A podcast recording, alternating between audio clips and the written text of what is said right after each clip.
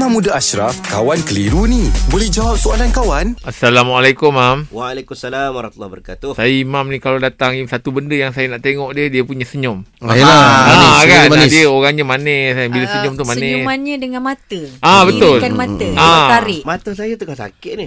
Oh ya. Yeah. Okey mam, saya bukan yalah saya tak anggap itu mengintai lah. Mungkin Imam ada stalker IG siapa-siapa ke. ah musim Oh, sekarang yang mengintai juga tu. Ah stalker. Yelah, kan? yelah. Oh, yang tu pun mengintai eh. Ah ya, ki- stalker? Astaga. Ah. dia mengintip. Okey. Ah. Okey, mam, uh, kita nak tanya mam. Apakah cara jika wanita yang uzur tu ingin mengaji, mam? Ingin mengaji. Mm-hmm. Okey, baik. Uh, wanita haid mengaji.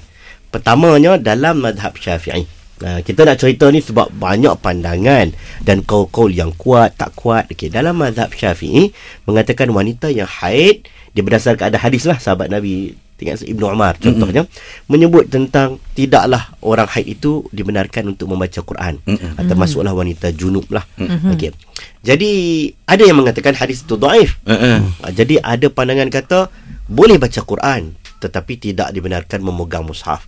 Ya. Memang ada khilaf ulama tentang hukum hakam ini. Mm-mm. Tetapi kalau kita nak selamat contohnya kita guna pandangan yang mengatakan tidak boleh. Okey. Okey, kecuali bagi orang yang mengajar Quran, orang hafal Quran, dia Uh-uh. mengulang kaji. Uh-uh. Kalau tidak lupa hafalan, Uh-uh. uh itu yang dibenarkan. Orang Okey. hafiz hafizah Quran ni. Uh-uh. Okey, cuma yang kalau dia haid yang dia nak baca juga apa Uh-uh. yang dia boleh buat ha, dia berzikir boleh Uh-uh. berdoa boleh Uh-uh. kalau ayat Quran yang berupa zikir contoh bismillahirrahmanirrahim ayat Quran Uh-uh. berupa zikir boleh dia baca Uh-uh. ayat kur, ayat kursi yang berupa zikir Mm-mm. boleh dibaca Tapi memang kalau dia baca uh, Quran dekat uh, handphone man.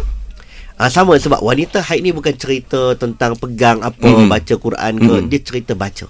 Okey. Ah, cerita dia baca walaupun tak pegang pun. Okey. Ah, jadi itu yang kata ada dua pandangan besar, Mm-mm. satu kata boleh, satu kata tak boleh. Okey. Ah, tapi kalau orang tu hafal Quran dia nak menjaga Quran, maka banyak ulama mengharuskan. Kecuali orang yang Takut jarang-jarang terlupa. lah tiba-tiba nak Mm-mm. menjaga kemuliaan Quran itu, maka dia tak dibenarkan untuk membaca. Okey. Okey, baik mam. Terima kasih, Mam.